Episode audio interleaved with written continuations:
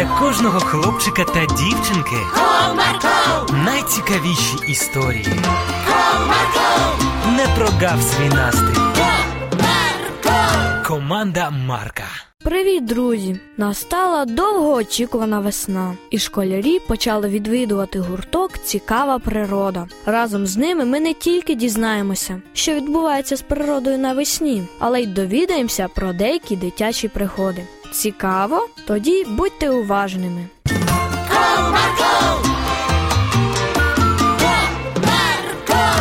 Після закінчення уроків всі, хто записався у гурток, побігли на заняття. Зайшовши в клас, керівник гуртка сказала: Друзі, ось і настала весна. Ми не просто чекали на неї. Ми з вами піклувалися про птахів, які залишилися з нами зимувати. А тепер прийшла пора попіклуватися про тих птахів, які будуть повертатися. Про граків вони вже повернулися. Так, повернулися. Вони одними з перших повертаються з півдня. Ще сніг не зійшов, а граки вже тут. Вони найперші вісники весни. А як птахи знають, коли повертатись? Їх дивовижний творець все передбачив. Вчені довели, що у пернатих є внутрішній годинник, за яким вони визначають час доби та пори року. Тому вони знають і коли відлітати, і коли повертатися. І цей процес не відбувається аби як, а має чіткий порядок. Першими навесні повертаються ті птахи, які відлетіли від нас восени останніми, а ті, що відлетіли першими, останніми повернуться. А які пташки прилетять після граків? Гарне питання. Саме про цих птахів я й хотіла з вами поговорити. Наступними прилетять шпаки. Зазвичай це відбувається наприкінці березня або на початку квітня. Цього року міська рада оголосила конкурс. Конкурс на найкращу шпаківню? Петрику, ти такий активний сьогодні? Мабуть, дуже скучив за роботою. Так, буде конкурс. Підсумки будуть підбиті у Міжнародний день птахів 1 квітня. Значення буде мати кількість шпаківень і їх якість. А щоб шпаківні були якісними, прошу вас, Петрику і Сергійку, на наступну зустріч гуртка підготуватися і розповісти нам усім, як правильно побудувати шпаківню. Побачимось з вами через два дні. Діти розійшлися по домівкам. По дорозі Петрик і Сергійко обговорювали своє завдання. Сергійко, друже, чому саме ми отримали завдання від вчительки? Це вже не має значення. Нам або в підручнику з природознавства подивитися, або в інтернеті почитати. Які правила, друже? Взяв пару дощечок, збив їх разом, та й шпаківня готова.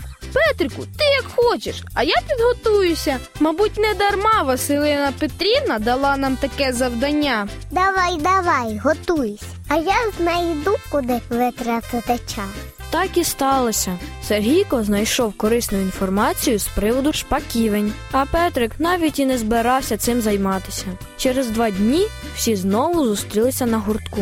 Доброго дня, друзі! Перш ніж ми продовжимо говорити про конкурс, послухаємо хлопців, які мали виконати домашнє завдання. Петрику, прошу, виходь сюди. Ні, Василина Петрівна, ми розподілили обов'язки.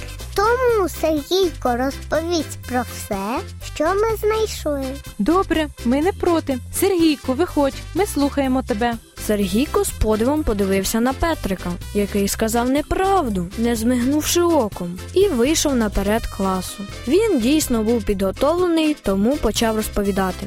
Існують певні стандарти, яких потрібно дотримуватися. Дошки обстругують рубанком лише з одного боку і у місцях скріплення, щоб дошки щільно прилягали одна до одної. Між ними не повинно бути щілин, крізь які всередину зміг би попасти вітер чи вода. А ще ні в якому разі не можна обстругувати дошку з обох боків. Стінки всередині шпаківні повинні бути шершаві, щоб птахи, а тим більше пташенята, могли б при потребі легко вилазити із шпаківні. Дякую, Сергійку, дуже корисна інформація. Петрику, ти хочеш ще щось додати?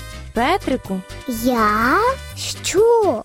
Я нічого. Петрику, здається, ти зовсім не слухав свого друга. Добре, що це все вже ти знаєш. Хочу лише додати, що важливо зробити все до кінця березня, бо саме в цей час птахи починають шукати або будувати собі житло. Вивішувати будиночки потрібно високо у тихій ділянці парку, спрямовуючи їх на схід, щоб вони зігрівалися сонцем.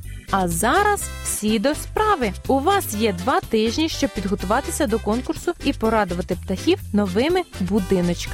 По дорозі додому Сергійко намагався розповісти Петрикові правила, яких потрібно дотримуватися при будівництві шпаківні. Петрику, друже, ти не слухав, коли я розповідав про важливі правила. Може, хоч зараз послухаєш? Що ти міг там такого важливого розповісти? Сам знаю, як їх робити. Я впевнений, що буду переможцем. Через два тижні усі учасники принесли свої шпаківні у міський парк. В основному діти принесли по одній шпаківні. Сергійко виготовив дві, а Петрик привіз аж п'ять шпаківень. Він поводився як переможець. Але оскільки шпаківні треба було вішати високо, то їх перш перевіряли на якість, які будуть некомфортними або й небезпечними для птахів. Таким чином виявилося, що Петрик свої шпаківні зробив на швидкоруч. Дошки були обстругані з усіх боків. Крізь широкі щілини гуляв вітер.